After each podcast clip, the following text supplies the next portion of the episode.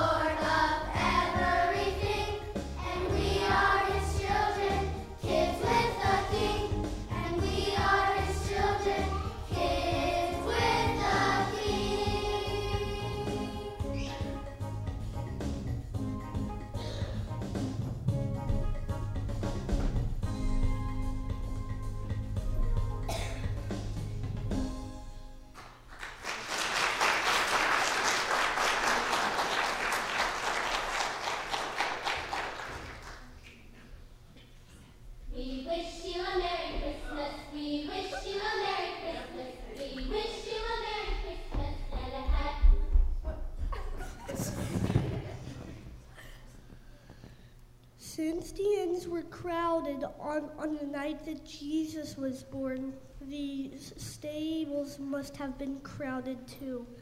The animals could have refused to share their manger, but in their own way, the friendly beasts gave Jesus the best they had.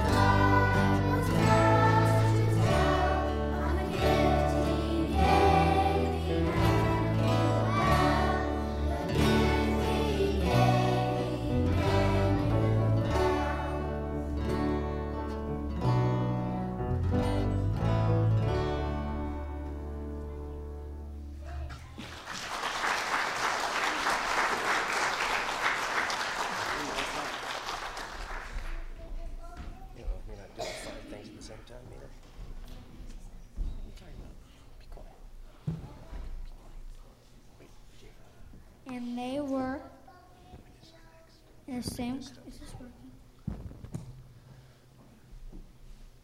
And they were.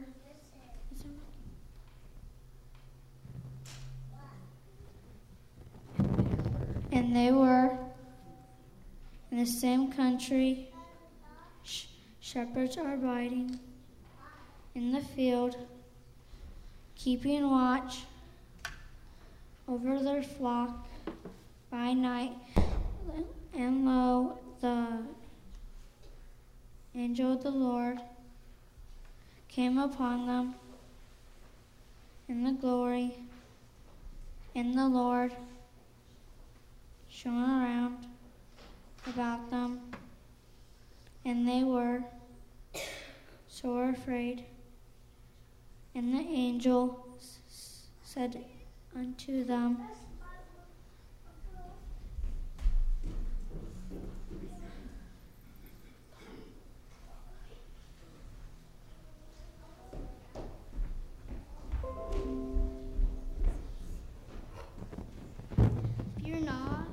behold, I bring you good tidings of great joy, which shall be to all people. For unto you is born this day in this city of David a Savior, which is Christ the Lord. And this shall be a sign unto you. Ye shall find the babe wrapped in swaddling clothes, lying in a manger.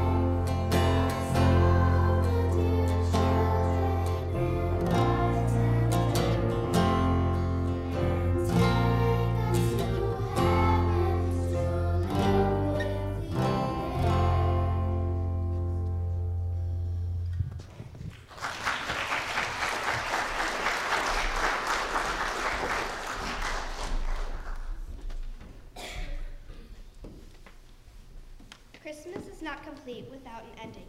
John 3:16 says, "For God so loved the world that he gave his only begotten son, that who, whosoever believeth in him should not perish, but have everlasting life."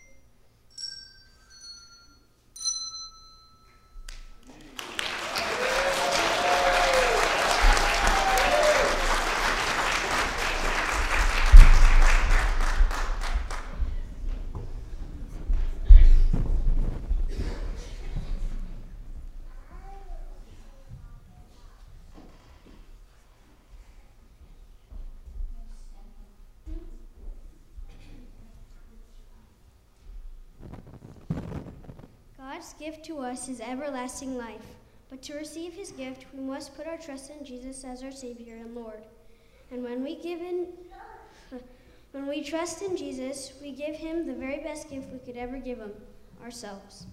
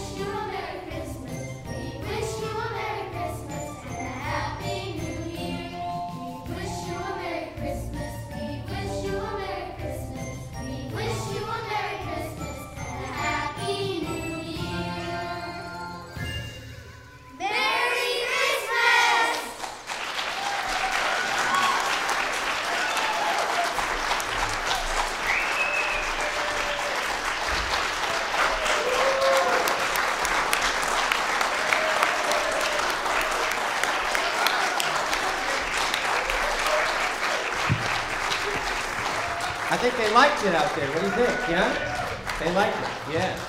Well, I liked it a lot. That was fantastic. I want to thank the kids for the hard work that they put in over the last several weeks. And it paid off. They sounded good, right? It was good. Right on. And uh, they're going to come and find their parental units, whoever that may be this morning. I want to give uh, special thanks to Karen uh, Simmons. She was our director. She had a couple of helpers with her along the way, uh, Miss Sheila Baker and Miss Haley Baker as well. Anybody else that you want to recognize? Oh, well, yeah, there was the band. That was right. Um, yeah, they, I mean, thank you everybody for uh, letting your, your kids be with us and be a part of it and for making sure they got here when they needed to be and all that stuff. Um, that's great. I've had a great weekend, man. We had two Da Capo concerts this week. Uh, that's, uh, for those of you who don't know, uh, we sponsor, through the use of our facility, a community choir that's made up of high school and college students. Uh, it's kind of a, an upper level choral music uh, group. Uh, you have to audition to get in, and they presented their concert the last two nights. We had almost 400 people here over the last couple of nights for those concerts, and that was a fantastic time. And I've, I've, just, I've gone home the last two weekends with going around town seeing some, some plays and seeing some concerts, and then being here this morning, I'm just, I'm filled with the Christmas joy, right? It's exciting. It's good stuff, and uh, I'm glad you're here to share it with me. So I'm not going to take a lot of your time this morning. Uh, the children were really the focus, and I want to continue that a little bit. But we're in the third week of Advent, and each week we've been uh, showing a video that emphasizes one of the psalms that goes along uh, with the theme of the different weeks of Advent, and this week's theme is love. First, uh, first weekend of Advent is usually hope, that we're looking forward to a Messiah, and then peace, the desire for the Messiah to come and bring peace to our lives, peace on earth, peace to the world, and then that the way in which he does that, the Bible reveals to us, is God does that because he loves us. He wants to, to pour His love out onto the world for us to receive it, and then in turn for us to go and give that love to the world. And so uh, these Psalms, the Psalms that they've, they've chosen uh, for this season, this year, are interesting to me uh, because they don't sometimes seem to, to line up with the theme.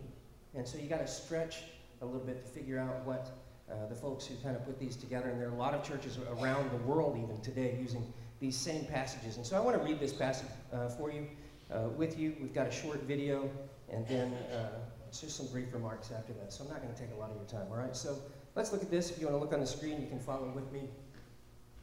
And if you brought a Bible, you're certainly welcome to read along here as well.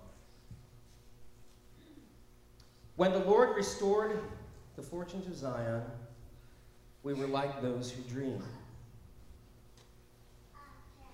And then our mouth was filled with laughter and our tongue with shouts of joy. Then they said among the nations, The Lord has done great things for them. Now, the last two weeks, the Psalms that we looked at were a lot of, uh, if, if I can paraphrase, they were a lot of things are really terrible right now. Life is hard.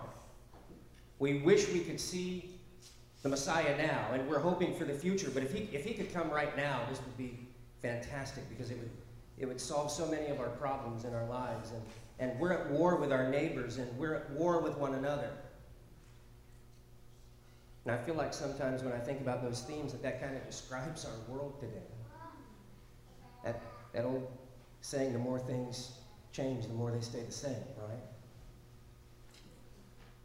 And I found in myself as, as we've gone through this these past uh, couple of weeks that I'm I'm desiring more of the presence of God in my life and in my world. And I'm not talking about religion, because religion tends to sometimes divide us, right? But Jesus said that He came that we might uh, live life abundantly and live it together. He, came, he said He came to bring not necessarily peace among humanity, but peace with him, and that if everyone would pursue peace with him, then that would result in peace for humanity. And then here in this psalm, we see the writer uh, remembering a time now where at one time they felt, the people felt that they were far away from God. Things weren't good. Life was difficult. Uh, their enemies were attacking them. But then there came a time, as the writer just said, when, when God restored the nation of Israel. And then their mouths were filled with laughter. They shouted with joy. And the people around them, those nations around them that they used to be at war with, the writer here says, looked at them and said, Wow, look at what God has done. And I have a desire in my heart for myself and for you that God would do such great work in you and in me, and us together, that people would look at us and go, Wow, look at what God has done.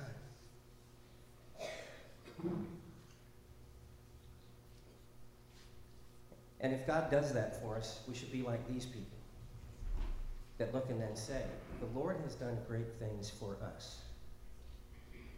And we're glad. We're thankful. It makes us happy to see God's interaction in our lives and to see the things that He does for us.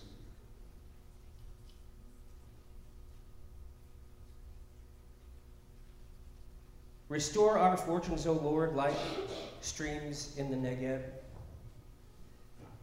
Those who sow in tears shall reap with shouts of joy. And he who goes out weeping, bearing the seed for sowing, shall come home bringing with shouts of joy, bringing his sheaves with him. There's this principle here that, that is kind of that idea, and this, this is really the underlying theme of Advent. Uh, one of the reasons we don't tend to sing a lot of Christmas carols before Christmas Eve is because the idea of Advent is, is we're remembering that for a long time, the Bible says that the world was in darkness waiting for the Messiah, and that eventually he arrived. And so we want to remember that in our lives personally, there was a time for us when there was, there was a season before we really understood our faith in Jesus Christ. It was a time when, even if we didn't know it, our beings, created in the image of God, were yearning for and longing for the presence of God. We were longing for the Messiah. And I know you, uh, maybe like me and many others, that time, and maybe you're in that season now, you're going, man, I, I'm not seeing it. And you can identify with the writer here who says that in that season, before this harvest comes, before this gift comes that the kids talked about, there can be a lot of weeping, there can be a lot of sorrow, there can be a lot of sadness. But this text here is really giving us promise to each one of us that if we will, if we will seek the Lord, if we will desire Him, if we will hope for Him to show His love towards us, and that we might love Him back. Says that those tears that we sow, they're, they're like seeds. They're like seeds planted in the ground that will bring forth instead joy. As Christians, the Bible gives us a mandate about this love that God has shown to us. And it's expressed like this. Uh, there was a time, excuse me, there was a time that Jesus was, was teaching among the people. And the, the Pharisees, the religious leaders, came to him. And they did this often. They would throw out a question that's kind of like a trick. Um, and, and this was the trick question today. Uh, Teacher, which is the greatest commandment in the law? Because, of course, the idea was that let's, let's just go with the Ten Commandments, right? Who picks, who picks one of those that's the best? Like, they they don't really come in degrees. They're, they're just all commandments that God gave and said, these are, these are things that you should incorporate into your life in ways that you should live, in the way that you should treat God, the way that you should treat one another. And so they're throwing this question out to him sort of to, to trick him because they were always trying to find a way to discredit who he was and what he was doing. But Jesus never took the bait. He always answered the question so brilliantly. And he went right back to the beginning, which uh, actually goes back before the Ten Commandments.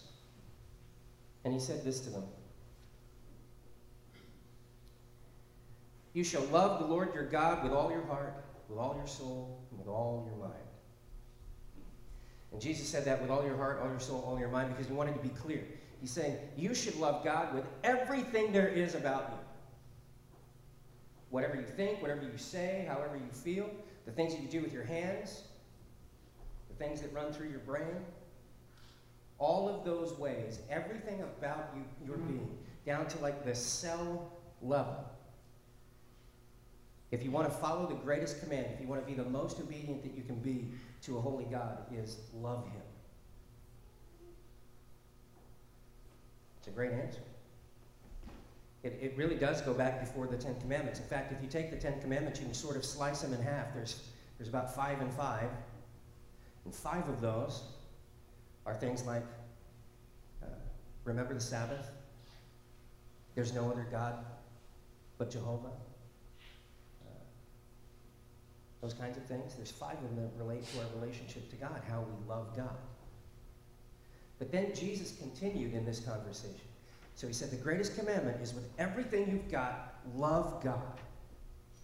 And then he said this He said, That is the, the great and first commandment. And he said, But there's a second one that I want to make sure you take note of. You shall love your neighbor as yourself. On these two commandments depend all the law and the prophets. Now, he's, he's talking to religious people, so the reason he says these depend on the law and the prophets is because these guys are very learned, they're very educated, they know the law back and forth, they know every word that the prophets wrote down and, and said about how the people uh, of Israel should behave and how they should act and how they should uh, interact with God. And so he says to them, uh, he's, he's kind of giving a signal there. He says, Look, I understand where you're coming from, but you need to hear me, and this is the truth.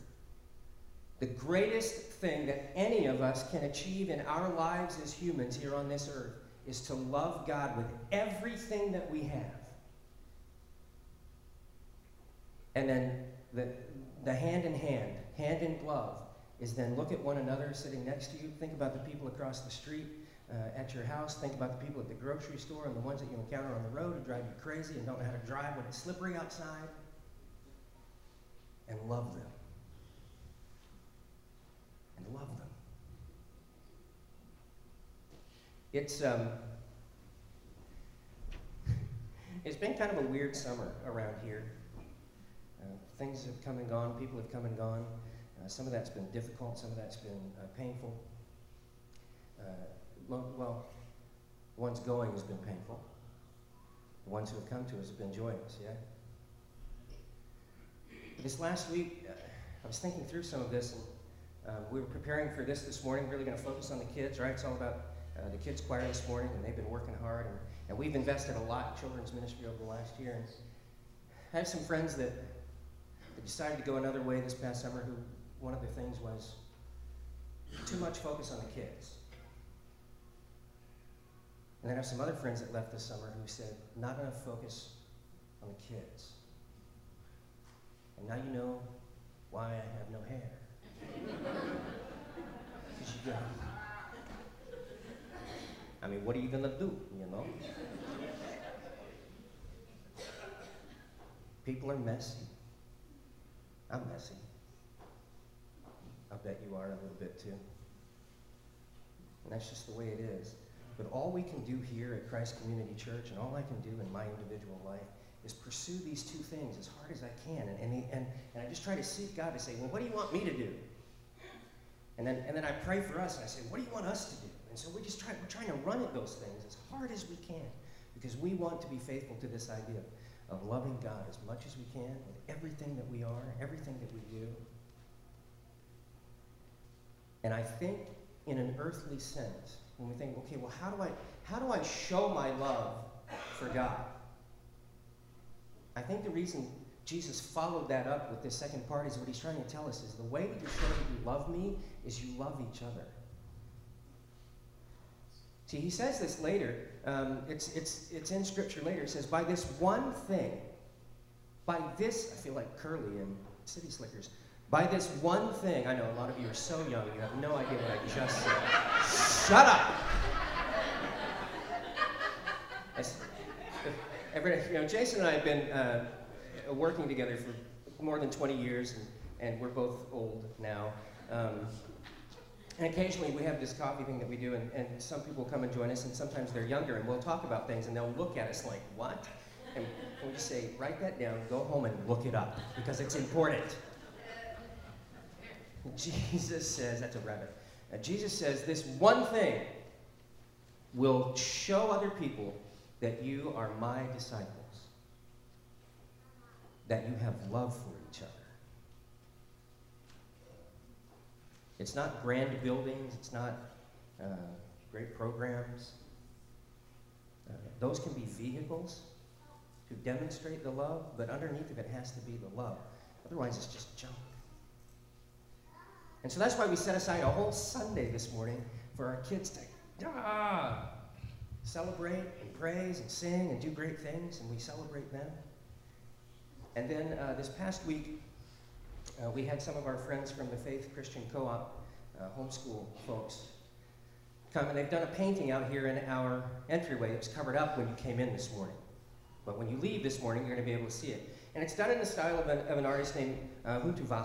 And he was uh, very much involved in um, like environmental issues and, and uh, protecting the earth and, and trying to make sure that we didn't pave over every single tree that's out there in the world, you know, that kind of stuff. And, and a lot of care for fellow, for fellow man, for, for one another. And so he would do these big murals in this particular style. And so uh, they asked me several weeks ago, and I, I, didn't ask anyone else if I could do this. So, um, because there's a point to it. And it's this. Look, some of you are going to walk out there and you're going to look at that and you're going, whoa, that's not my thing. And some of you, because I've already had it, people who, who, who previewed it this week walking, going, dude, that's so cool, right? Which reveals something about our world. There are some things we're going to like, and there are some things we're not going to like. But in the midst of those things, we have a commandment to love every one of those people who do or don't like whatever it is we do or don't like. Because at the end of the day, I have to remind myself all the time it's not about me, it's about Him. And so why do we why do we provide this opportunity for these kids to do this? Because we love them. We really we love them. Why provide this opportunity for these students who are learning about this artist to put it into practice and see how it works? And uh, uh, I, I don't know if some of our artists are here today. If they are, I, I'd love for them to go and hang out here so that you can talk to them. Um, Jennifer Stratton headed this up, and Morgan uh, Stratton did a lot of the work with her. Her, her daughter, Bob, painted some wall out there, uh, which was, if you want to know the backstory there, we can talk about it later. but uh, I love it. It's cool. It's not going to stay there forever, but it incorporates our mission as a church. And our mission as a church comes exactly from this place and is exactly driven by this third week of Advent love, love for one another. Our church mission, in its compact statement, is love God, love people. And every single thing we try, we, we do, we try to make sure it, it's, it connects to that. And if it doesn't, we don't do it, or if it's not doing that anymore, we get rid of it. Because we want to be effective at loving God and loving one another. And so it's going to stay up there for several weeks, probably. You're going to walk by there, and you're going to see that theme up there love God, love people. I wanted to remind you every time you come in and out these doors that it's not about this place. It's not about what you do or you don't like. It's not about what you think you want or what I think I want or what I think you want or any of that stuff. It is about a singular purpose, and that is to love God with everything we have. And the best way I know to do that is to love one another. And so that's my wish for you this Advent Sunday as we as we prepare for uh, Christmas Eve uh, service next Sunday morning, 10 o'clock, right here, right here in this space. Going to be a lot of music, a lot of fun, candlelight. It's always a, a, beautiful time to be together. I, I hope that you'll come back and join us. But the baby comes in the manger, like we heard today.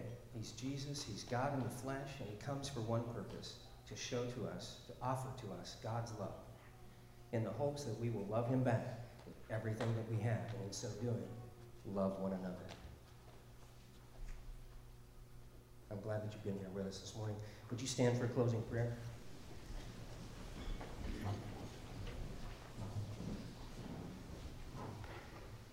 Now may the Lord bless you and keep you. May he cause the light of his face to shine upon you. May he turn his countenance towards you and give you peace. Father, I know that there might be some people who stayed home today because they knew it was Children's Choir Sunday. I'm not going to pray for it, but I might hope they stub their toe. Because they missed out. Because this was good, and it was blessed, and it was beautiful, and it was love for one another. And I wish everyone would get that. I wish everyone could have that. Help us. Help us to be people who love you with all that we have. And that we, we reach out across the aisles and across the counters and across the streets to our neighbors and extend that same love.